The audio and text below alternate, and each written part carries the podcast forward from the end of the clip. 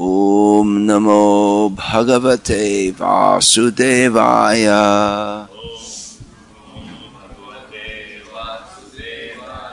ॐ नमो भगवते वासुदेवाय।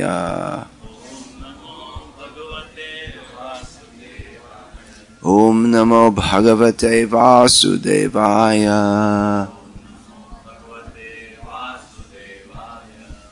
सब बोलिए। Hare Krishna, Hare Krishna, Krishna Krishna, Hare Hare. Hare Rama, Hare Rama, Rama Rama, Hare Hare. Hare Krishna, Hare Krishna, Krishna Krishna, Hare Hare. Hare. out. Go directly. Dusra wala. Hare Krishna, Hare Krishna, Krishna Krishna, Hare Hare. Hare Hare Ram हरे राम राम राम। हरे कृष्ण। यदि हम केवल हरे कृष्ण हरे कृष्ण कहेंगे तो पूर्ण हो जाएगा। लेकिन हमको कुछ भी बोलना है। जो हम बोलते हैं विशेषकर सत्संग में, उसको शास्त्राधारित होना चाहिए।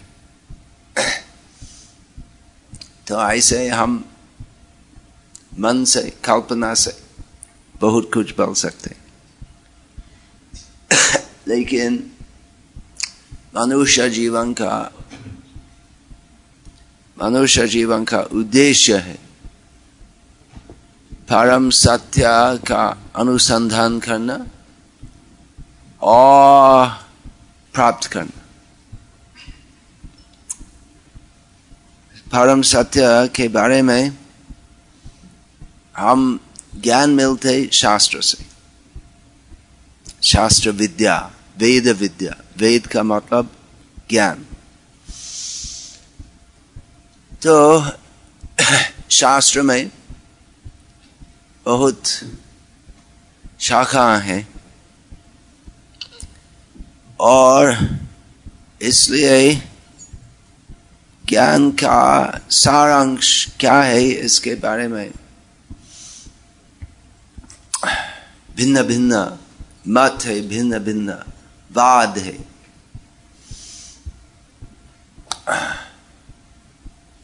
माता जी, मेरे बारे में ऐसी बोले कि मैं इसकॉन कितने साल के पहले, लगभग चालीस साल के पहले इसको मैं जुड़े हो और मैं शिल प्रभुपाद का शिष्यत्व प्राप्त करके कृष्ण भक्ति प्रचार करता हूँ। तो हमारे परमाराध्य श्री गुरुदेव, शिल ऐसी भक्ति वेदांत स्वयं प्रभुपाद जिन्होंने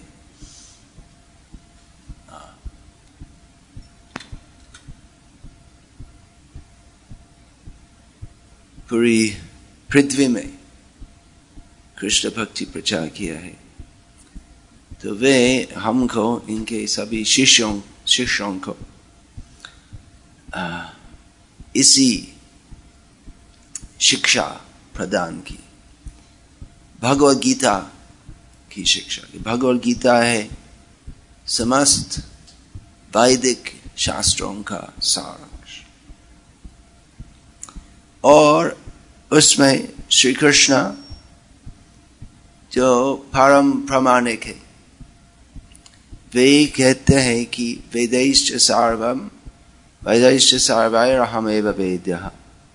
वेद शब्द का अर्थ है विद्या। और वो वेद विद्या का केंद्र बिंदु क्या है? कृष्ण। ऐसे होते क्यों तो पहले बोला कि परम सत्य का अनुसंधान और प्राप्त करना मनुष्य जीवन का चरम उद्देश्य है तो भगवत गीता में भगवान कृष्ण स्वयं स्थापन करते हैं कि वे ही परम सत्य है नथ परतरम नान्यत किंचित अस्ति धनंजय हे धनंजय हे अर्जुन मेरे ऊपर कोई और कुछ नहीं है। अर्जुन भी इसी बात स्वीकार किया है। अर्जुन उवाच परम ब्रह्म, परम धाम, पवित्रम परम भवान पुरुषं शाश्वतम दिव्यम आदि देवमजम विभुम। अर्जुन भगवान कृष्ण को बताए कि हे कृष्ण, आप परम ब्रह्म है, परम सत्य परम धाम परम पवित्र परम पुरुष, आदि पुरुष, आदि देव, अज। अर्थात कृष्ण भगवान हमारे बीच उपस्थित होते हुए भी साधारण व्यक्ति जैसे वे साधारण तो नहीं है। वे ही प्रकृति के तीन त्रिगुणों के अतीत है। वे सदैव भगवान है। इनकी लीला में वे देवकी नंदन नाम से विख्यात होते, देवी की पुत्र जैसे होते हैं। परंतु उनका जन्म और मृत्यु नहीं होते। अजम वो वे विभु अर्थात वे सर्वैश्वर्यमय सर्वशक्तिमान वे ही भगवान है। इसलिए गीता में बार बार इस शब्द आते श्री भगवान उवाच। श्री कृष्ण उवाच, वो शब्द हो सकता व्यास श्री कृष्ण उवाच, या श्री गोविंद उवाच, ऐसे लिख सकता। परंतु कि श्री कृष्ण सर्वोपरि सर्वाराध्य सर्वश्रेष्ठ सर्वाराध्य भगवान है इस तथ्य स्थापन करने के लिए व्यासदेव भगवद गीता में श्री भगवान उवाच शब्द प्रदान किया है तो श्री कृष्ण सर्व सत्य है मनुष्य जीवन का उद्देश्य है वो परम सत्य प्राप्त करना तो वो परम सत्य कृष्ण ही है।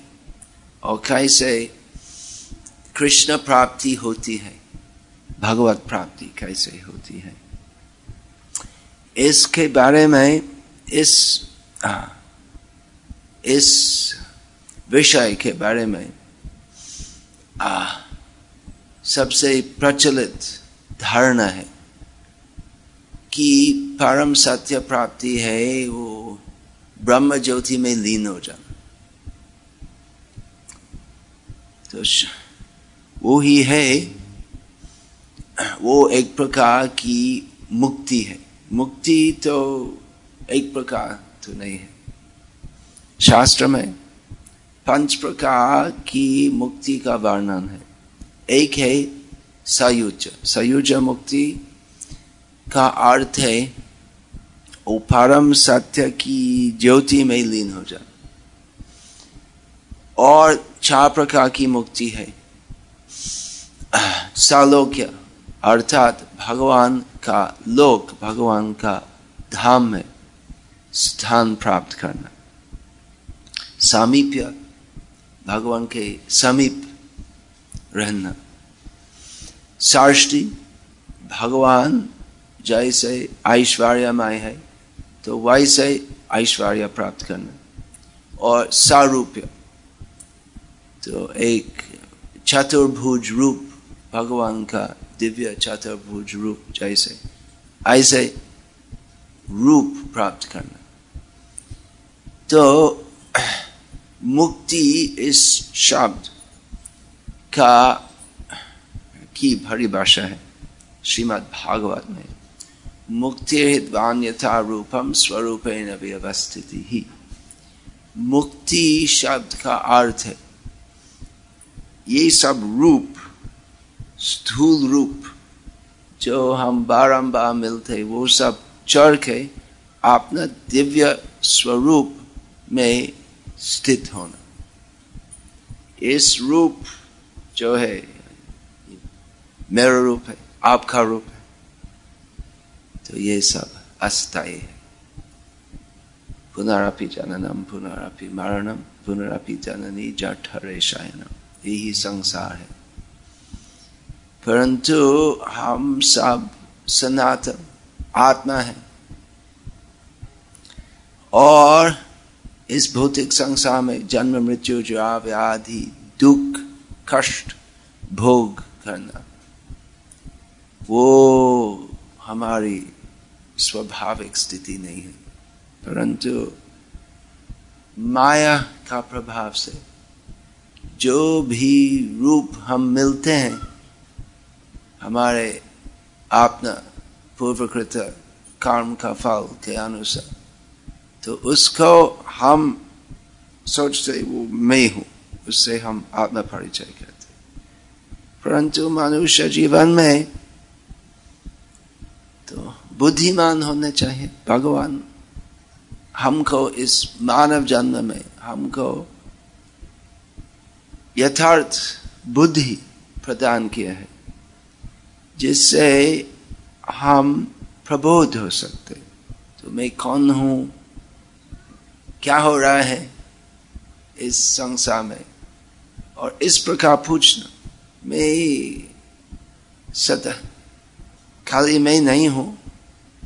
तो यदि हम विश्लेषण करेंगे, हम देखेंगे कि तो सभी प्राणी मानव के रूप में, अमानव के रूप में, सभी प्राणी तो सब कुछ जो करते हैं, किस लिए करते हैं?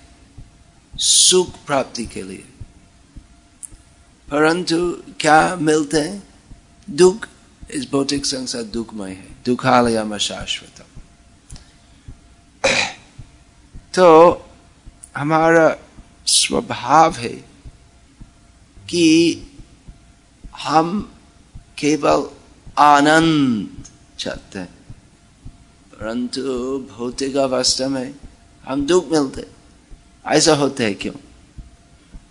और इस दुखमय अवस्था से कैसे हम बच जाएँगे? कैसे हम सनातन पूर्ण विपुल आनंद प्राप्त करेंगे। तो ये विषय वेद शास्त्र का विषय है। आ, तो उसका सारांश है कि हम आत्मा है आत्मा का स्वभाव है सच्चिद आनंदमय भगवान भी सच्चिद आनंदमय है। तो हमारी स्वाभाविक स्थिति है वो सच्चिद आनंदमय भगवान की सेवा में। बहुत बड़ी बुल धारणा है कि मुक्त आत्मा भगवान हो जाते तो मुक्त आत्मा, हम बद्ध जीव है। क्यों?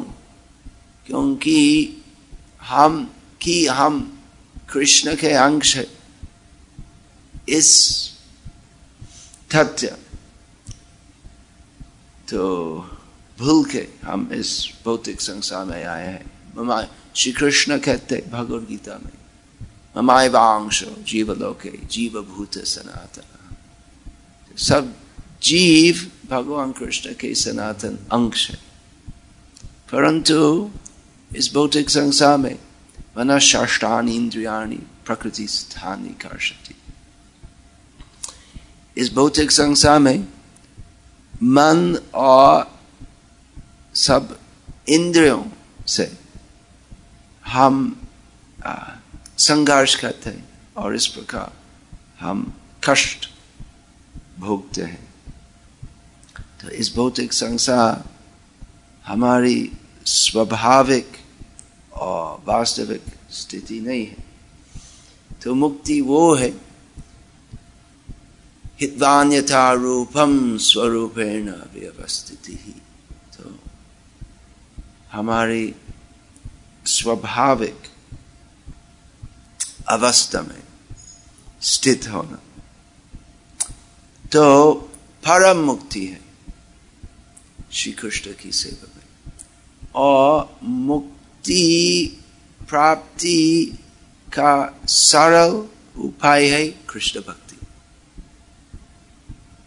गीता में श्री कृष्ण कहते मांगच्यो व्यभिचारेण भक्ति योगेन सेवते, सगुणान समतीत्यायतान ब्रह्म भूयाय कल्पते। मुक्ति का मतलब क्या? हाँ सब, सबसे विनती है आपका मोबाइल जरा सा बंद कीजिए।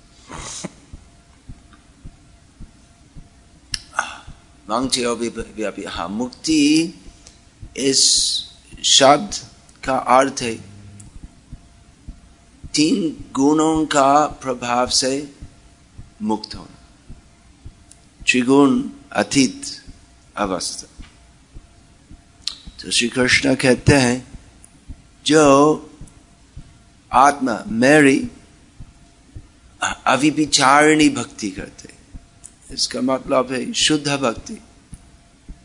जिस भक्ति जिसमें कोई दूसरा प्रयास नहीं है, कोई दूसरा उद्देश्य नहीं है, उसको अव्यभिचारणी भक्ति।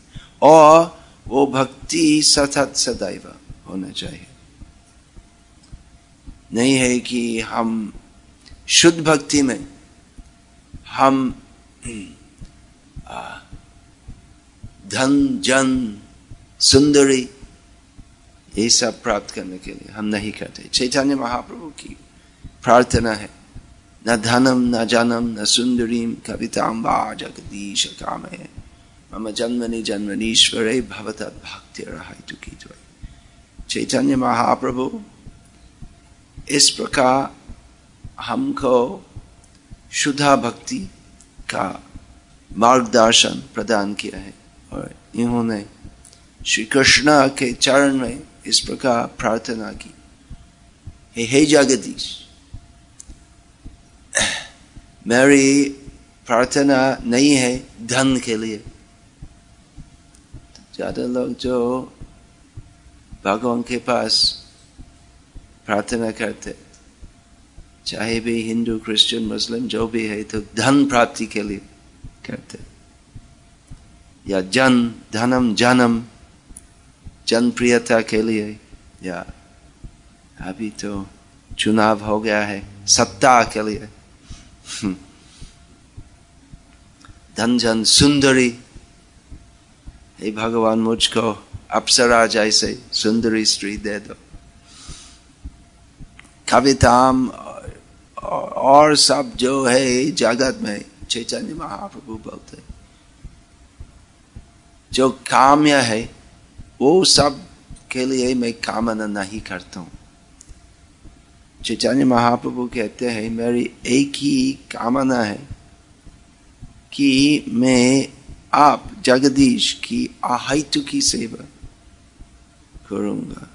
जन्म जन्मंतर। इसका मतलब तो मुक्ति के लिए भी प्रार्थना नहीं करते। वो ही शुद्ध भक्ति है। शुद्ध भक्ति में मुक्ति की इच्छा भी नहीं है। केवल सेवा की इच्छा है। और जो उस प्रकार शुद्ध भक्ति करते हैं तो वो शुद्ध भक्ति भावना से वे अपने आप तो मुक्त होते हैं। क्योंकि मांग चयो व्यभिचारण भक्ति हो गए न सेवते सगुणान समतीत्यायता ब्रह्म भूयाय कब्जते जो उस प्रकार शुद्ध भक्ति करते हैं। वे वो शुद्ध भक्ति करने से त्रिगुण का प्रभाव से मुक्त होते हैं और ब्रह्म भूयाय कपते ब्रह्म ब्रह्म प्राप्त होते हैं। तो ये सब भक्ति कथा ही है। और यही शास्त्र का चरम सिद्धांत ही है। और इसमें एक और बड़ा गुण है, भौतिक गुण नहीं है, दिव्य गुण है कि भक्ति तो शुद्ध भक्ति तो केवल श्रेष्ठ पंथा नहीं है।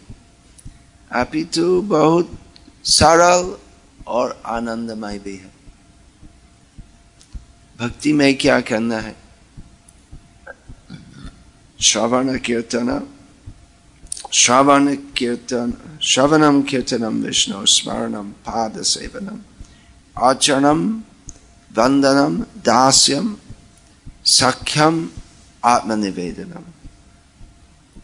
तो भगवान की सेवा असंख्य प्रकार करने हैं। परंतु नौ मुख्य विभाग है। जिनमें प्रथम दो है, श्रवण और कीर्तन। हमें भगवान भगवान, हम भगवान कहते हैं। इस शब्द का अर्थ है कृष्ण ही। तो भगवान के बारे में श्रवण करना। वो तो पहला है। यदि हम कुछ भी नहीं जानते भगवान के बारे में तो कैसे इनकी भक्ति हम करेंगे तो श्रवण करना चाहिए। और जिससे हम प्रेरणा मिलेगी तो श्रवण करना चाहिए। नहीं तो हम प्रेरणा मिलेगी तो दूसरे लोग की भक्ति या प्रशंसा करना, जैसे चुनाव हो गया है और तो एक व्यक्ति की प्रशंसा बहुत लोग करते हैं। और अभी नया होने वाले प्राइम मिनिस्टर होंगे। तो लोग इनके बारे में बहुत बात बोलते हैं, बहुत प्रशंसा करते हैं। हम देखेंगे कुछ मासों के बाद इतना सा प्रशंसा करेंगे कि नहीं। तो इनके बारे में, नरेंद्र मोदी के बारे में बहुत बात हो रही है। इसलिए लोग इनकी प्रशंसा करते और कुछ लोग इनकी निंदा भी करते और इनको वोट दिया है क्योंकि इनके गुण के बारे में लोग सुने हैं। गुणगान सुने। तो ठीक है, यही सब पॉलिटिक्स है। भगवान कृष्ण भी पॉलिटिशियन थे। आध्यात्मिक पॉलिटिशियन तो नरेंद्र मोदी के बारे में लोग सुनते रहते हैं और बहुत सालों से सचिन तेंदुलकर के बारे में लोग बहुत सुनते रहते थे अभी तो बंद हो रहा है उसके पहले कौन थे कपिल देव और सुनील क्या नाम गवास्कर सुनील गवास्कर मैं क्रिकेट फ़ैन नहीं हूँ तो आ, तो ऐसे लोग और फ़िल्म स्टार भी है शाहरुख खान और कौन है अमिताभ ये सब फ़िल्म स्टार के बारे में लोग सुनते। और क्योंकि उनके बारे में सुनते, इसलिए बात करते जो इस प्रकार श्रावण कीर्तन होते हैं। लेकिन ये सब लोग तो गुणी है या दोषी है, मैं इस सत्र में इसके बारे में मैं नहीं कहूँगा। लेकिन गुणवान होते हुए भी इनके गुण के, गुणों के बारे में सुनने से या कीर्तन करने से हमारा कुछ खास फ़ायदा नहीं हो। जितने भी हम सुनेंगे, किसी politician, film star, cricket star इत्यादि के बारे में तो उससे हमारा कुछ भी आध्यात्मिक कल्याण नहीं होगा। तो इसलिए हमें कृष्ण के बारे में सुनना चाहिए।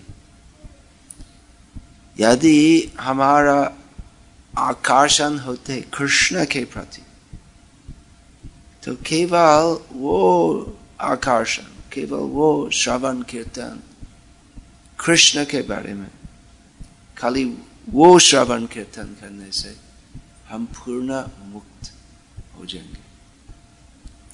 क्यों? क्योंकि कृष्ण ही परम सत्य है। कृष्ण ही परम ब्रह्म है। हम सब ब्रह्म है हम सब आत्मा है।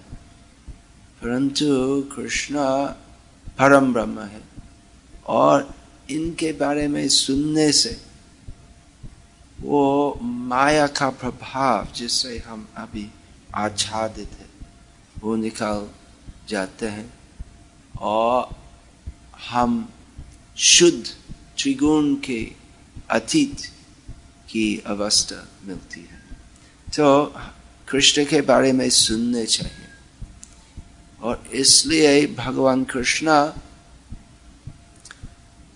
स्वयं इस भौतिक संसार में आते हैं। कुछ लोग बोलते हैं कि भगवान तो भगवान तो भगवान का या इस भौतिक संसार में आने का क्या प्रयोजन है? प्रयोजन नहीं है, वो भगवान की कृपा है। कि वे आते हैं और हमको भगवत गीता बताते हैं और लीला विलास करते हैं, जिससे इनके बारे में हम कुछ पता मिलेंगे, जिससे इनके बारे में हम श्रवण कीर्तन कर सकेंगे। यदि भगवान पूरा अज्ञात थे तो कैसे इनके बारे में हम श्रवण, कीर्तन कर सकते वास्तव में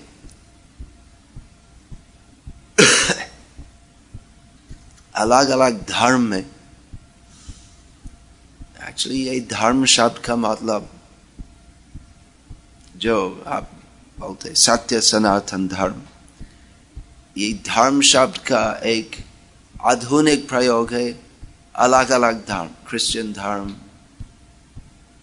मुस्लिम धर्म। तो ये सब धर्म है।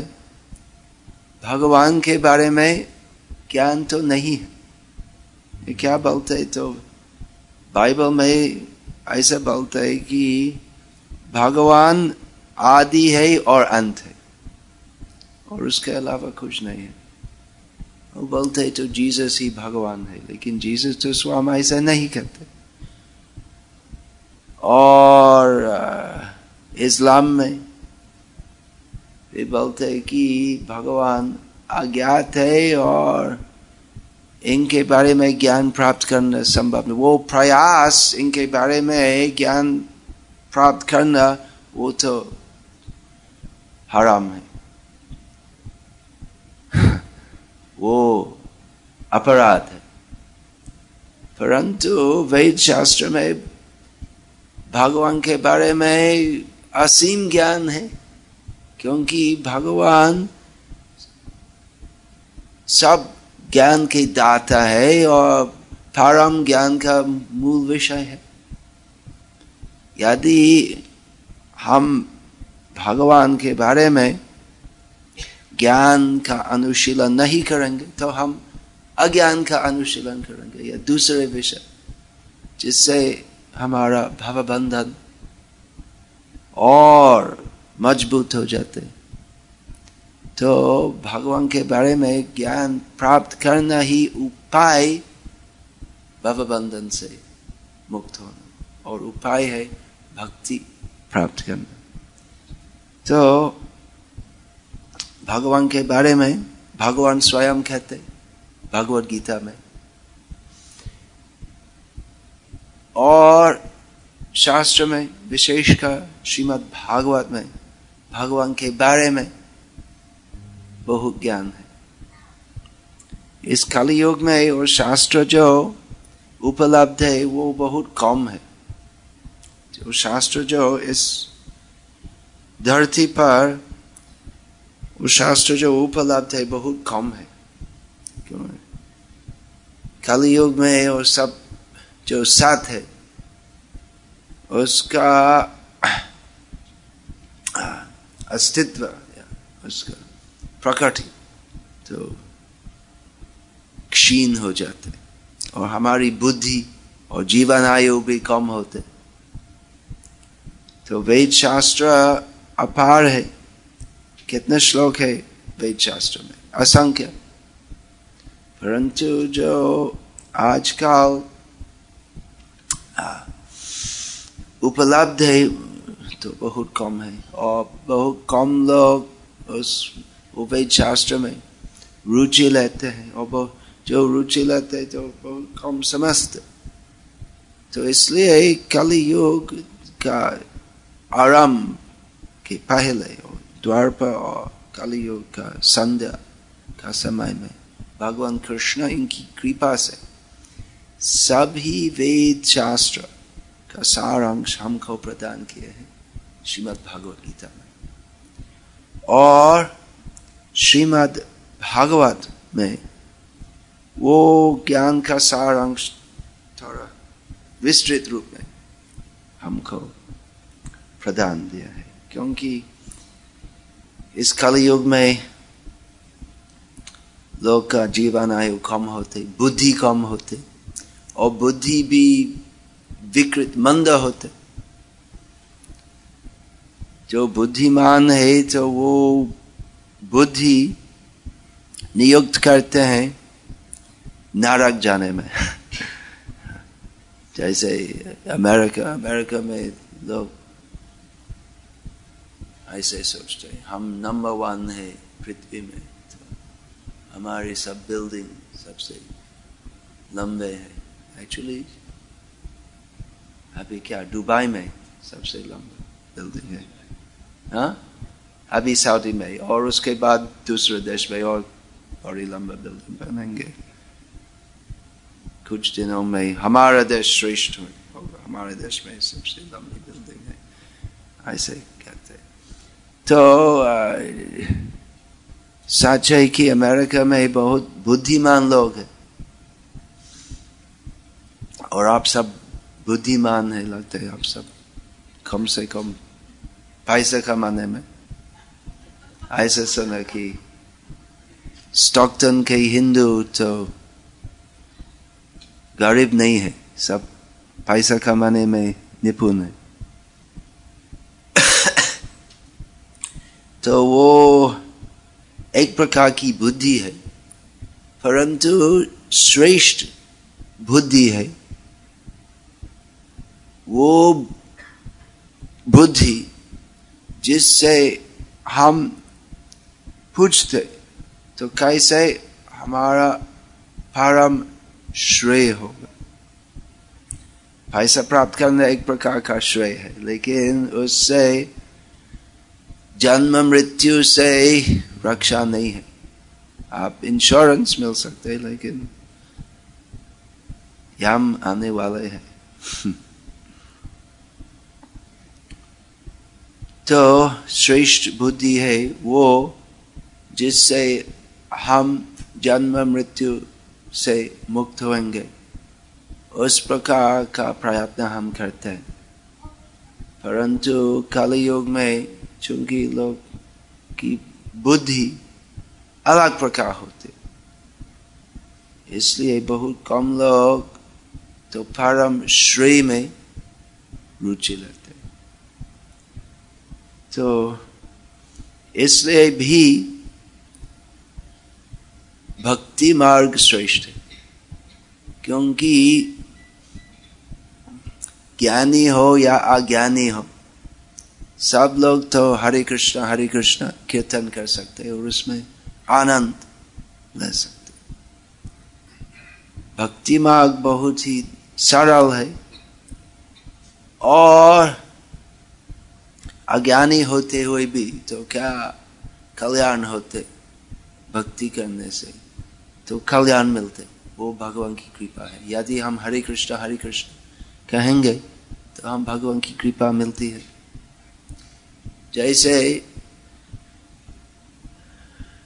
आग में यदि हम हाथ, एक हाथ डालते तो जलते तो एक शिशु तो नहीं जानते तो फिर भी आग का प्रभाव से जलते। तो इस प्रकार भक्ति का प्रभाव होते। यदि हम ज्ञानी है या अज्ञानी, भक्ति करने से हम कल्याण मिलते, परम कल्याण। परम कल्याण होते ज्ञान से भक्ति करने। क्योंकि यदि हम नहीं जानते किस लिए हम भक्ति करते तो कैसे हम करेंगे इसके बारे में हम अज्ञानी रहेंगे। तो किस लिए भक्ति करने चाहिए? तो हम भक्ति कर सकते हैं धन, जन, सुंदरी इत्यादि प्राप्त करने के लिए। परंतु वो शुद्ध भक्ति नहीं। शुद्ध भक्ति है वो भक्ति जिसमें हम करते हैं, श्रवणम, कीर्तनम, विष्णु स्मरणम इत्यादि। केवल श्री कृष्ण का सुख के लिए।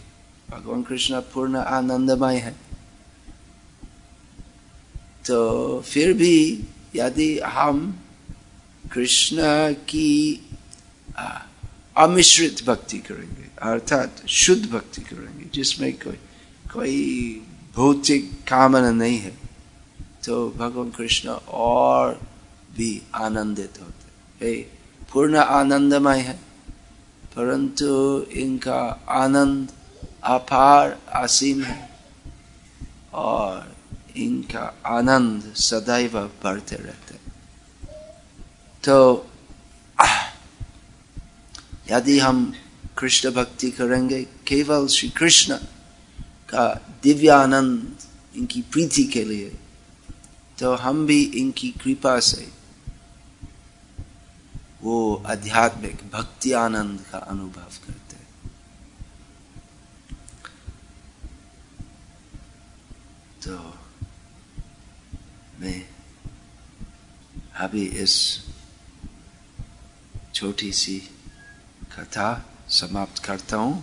यदि किसी का प्रश्न हो तो अभी जरा सा पूछिए।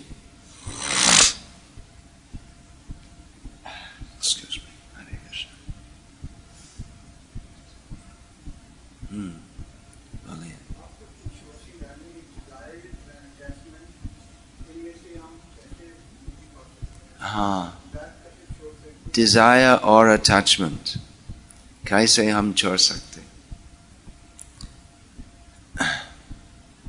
गीता में भगवान कृष्ण कहते हैं वीत राग भया क्रोधा मन मया माम उपाश्रित बहवो ज्ञान तपसा पुता मत भाव श्री कृष्ण कहते हैं कि राग भय और क्रोध ये तीनों से हम इस भौतिक संसार में बाधित होते हैं राग का मतलब आसक्ति और वो आसक्ति क्या है? वो उसका आधार है भौतिक कामना। तो ये तीनों से हम मुक्त हो सकते भीतर भया मनमया माम उपाश्रिता श्री कृष्ण कहते हैं। तो श्री कृष्ण में आश्रय लेने से और मन इनमें पूरा तन्मय होने से और ज्ञान और तपस्या से हम शुद्ध हो जाते पुत्र पुत्र शब्द का मतलब शुद्ध तो वो ही है अनार्थोपशमं साक्षात भक्ति योग मधोक्षज लोकस्य जानतो विद्वांस चक्रे सात्वत संहिता श्रीमद भागवतम में कहा गया है कि ये सब भौतिक आसक्तियों, कामना, ये सब अनर्थ तो वो सब अनर्थों से हम मुक्त हो सकते कैसे? अनार्थोपम साक्षात भक्ति योग अधोक्षज अधोक्षज, अर्थात कृष्ण की भक्ति, साक्षात भक्ति, इसका मतलब जिसमें कोई दूसरा उद्देश्य नहीं कि भक्ति केवल श्री कृष्ण का सुख है। उसमें धन प्राप्ति, मुक्ति प्राप्ति की इच्छा नहीं है। वो साक्षात अथवा शुद्ध भक्ति बोलते हैं। तो वो उस प्रकार की भक्ति करने से हम आसानी से, अनर्थों से मुक्त हो सकते या जान तो परंतु सामान्य लोग, आम लोग तो नहीं जानते। इसलिए भगवान व्यास देव ने श्रीमद भागवत रचना की, जिससे हम पूर्ण ज्ञान मिल सकते भगवान और भक्ति के बारे में। भक्ति श्री कृष्ण की स्वरूप शक्ति से आती है। इस माया शक्ति कृष्ण की एक शक्ति है। बहिरंग शक्ति, उसको बहिरंग या भौतिक शक्ति बोलते हैं। कृष्ण की अंतरंग अथवा आध्यात्मिक शक्ति भी है। और वो आध्यात्मिक शक्ति और बहुत प्रभावमय है भौतिक शक्ति से। इसलिए गीता में श्री कृष्ण कहते हैं कहते हैं, दैवी ऐसा गुणमयी मम माया दुरत्यया, मामेव ये प्रपद्यंते माया में तम तरंती श्री कृष्ण कहते हैं कि इस इस माया जो त्रिगुण चलते हैं दुरात्यया है। इसका अर्थ है, उससे मुक्त होना बहुत कठिन है। इसलिए माया शक्ति का एक प्रसिद्ध नाम है दुर्गा। हाँ। उससे मुक्त होना कठिन है। दुर्लभ। सो श्री कृष्ण बोलते हैं कि इस माया से मुक्त होना बहुत कठिन है। परंतु यदि कोई मामेव ये प्रपद्यंते यदि कोई मुझमें शरण लेते, माया में थम थे, आसाने से माया से मुक्त हो जाते। हैं तो यही श्रेष्ठ उपाय है। तो इस कृष्ण भक्ति इतना बढ़िया है कि हम नहीं बोलते कि तो आप आप सब गृहस्थ है तो संन्यास ले लो, नहीं तो मुक्ति प्राप्ति संभव नहीं। नहीं, जो भी अवस्था में हो तो भक्ति करो।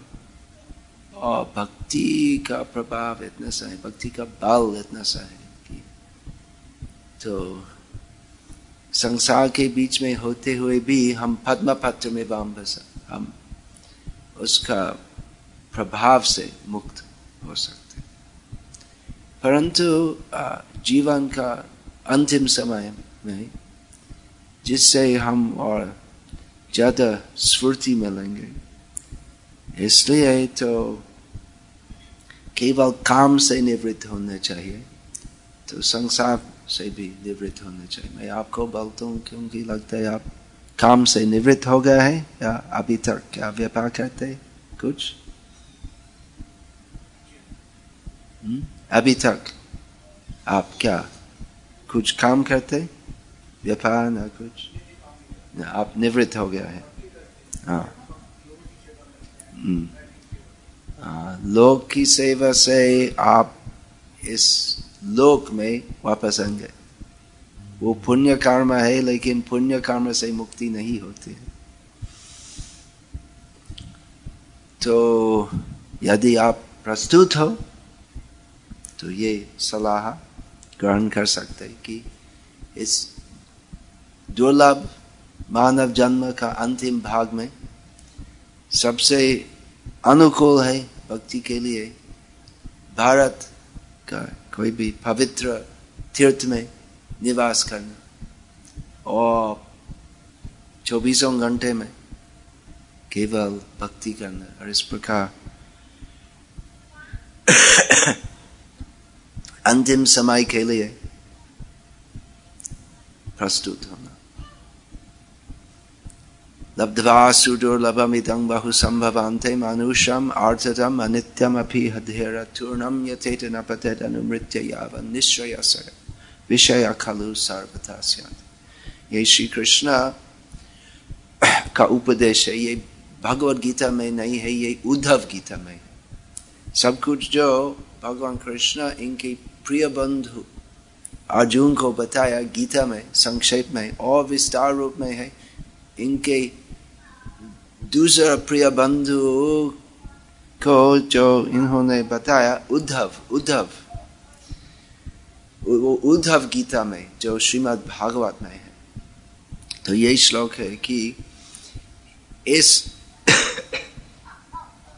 मानव जन्म बहुत ही दुर्लभ है। तो अभी हम उसको प्राप्त किया है तो वो परम भाग्य है। मानव जीवन में एक विशेष अवसर है, जो दूसरे जन्मों में उपलब्ध नहीं है। सभी जन्मों में इंद्रिय सुख उपलब्ध है, परंतु मानव जन्म में अवसर है जन्म, मृत्यु चक्र से मुक्त होना। इसलिए जो धीर है बुद्धि ठंडा है, स्थिर है। विचार करते हैं कि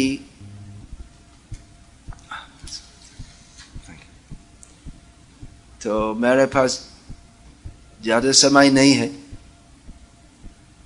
तो मुझे वो ही करना चाहिए जिससे मृत्यु, इस शरीर का मृत्यु जो निश्चित है, उसके बाद पुनर्जन्म नहीं होगा। हमें जो भी करना पड़ेगा तो वो ही करना चाहिए। तो सब जो निवृत्त है, और सब जो प्रवृत्त है, सबको ये सलाह है, परंतु खास वृद्ध, थोड़ा वृद्ध हो गया है। खास आपके लिए। तो आप सब यहाँ अमेरिका आया है और सक्सेसफुल हो गया है। तो अभी परम सक्सेस के लिए आप परम सत्य प्राप्ति के लिए प्रयास कीजिए। वो परम सत्य है श्री कृष्ण।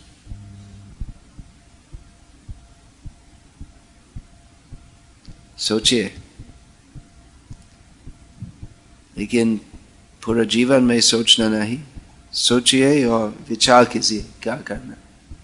जैसे अगर बिज़नेस अपॉर्चुनिटी होते हैं सोच के सोच के सोच के सोच के तो अपॉर्चुनिटी हो जाते हैं और दूसरे लोग वो अवसर लेते तो सोच के सोच के सोच के सोच के तो जीवन का अंत हो जाता है, फिर पुनरापि जननम, फिर पुनर्जन्म होते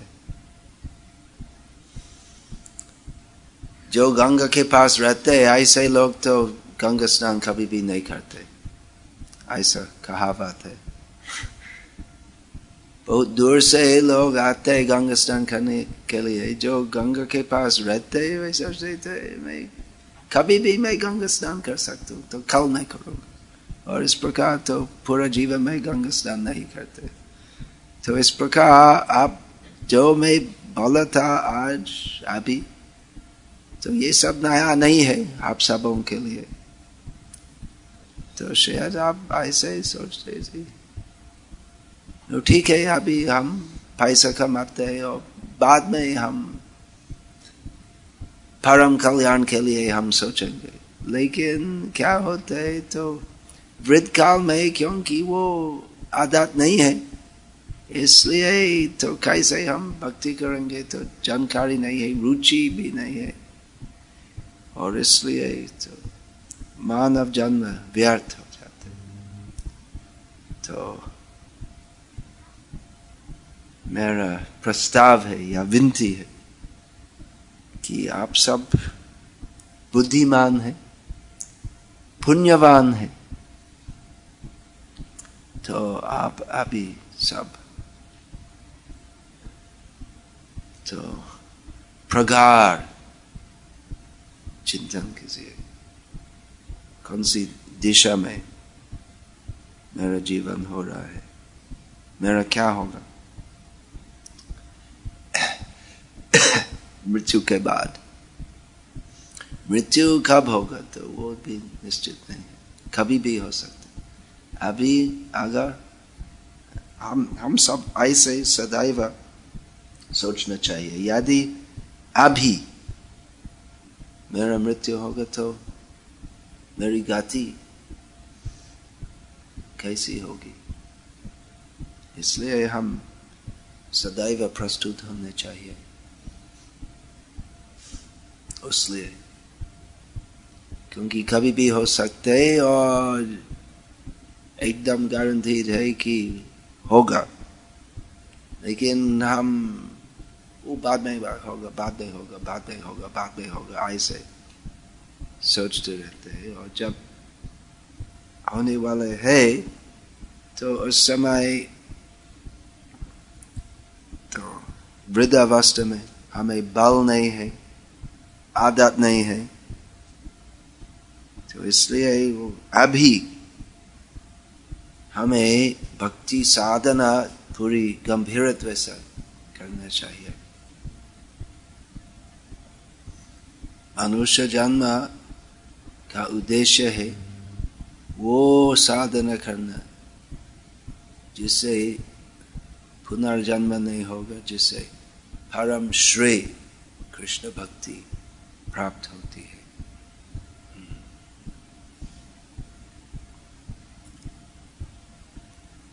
तो भौतिक इच्छाएँ और आसक्तियों से मुक्त होना। तो इसलिए ज़बरदस्त से साधना करना चाहिए। तो ऐसे बोलने से तो नहीं होगा।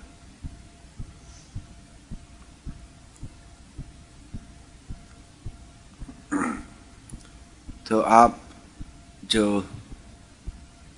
आपने कहा कि आप लोग का कल्याण के लिए जन सेवा करते। आप ऐसे करते। लेकिन उससे भौतिक आसक्तियाँ बढ़ेगी, क्योंकि वो पुण्य पुण्य पुण्य कर्म है, लेकिन भौतिक ही है।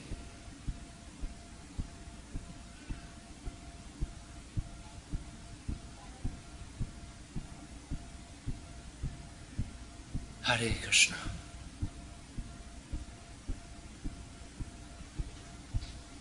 कृष्ण कृपा मूर्ति भक्ति विकास स्वामी महाराज की जय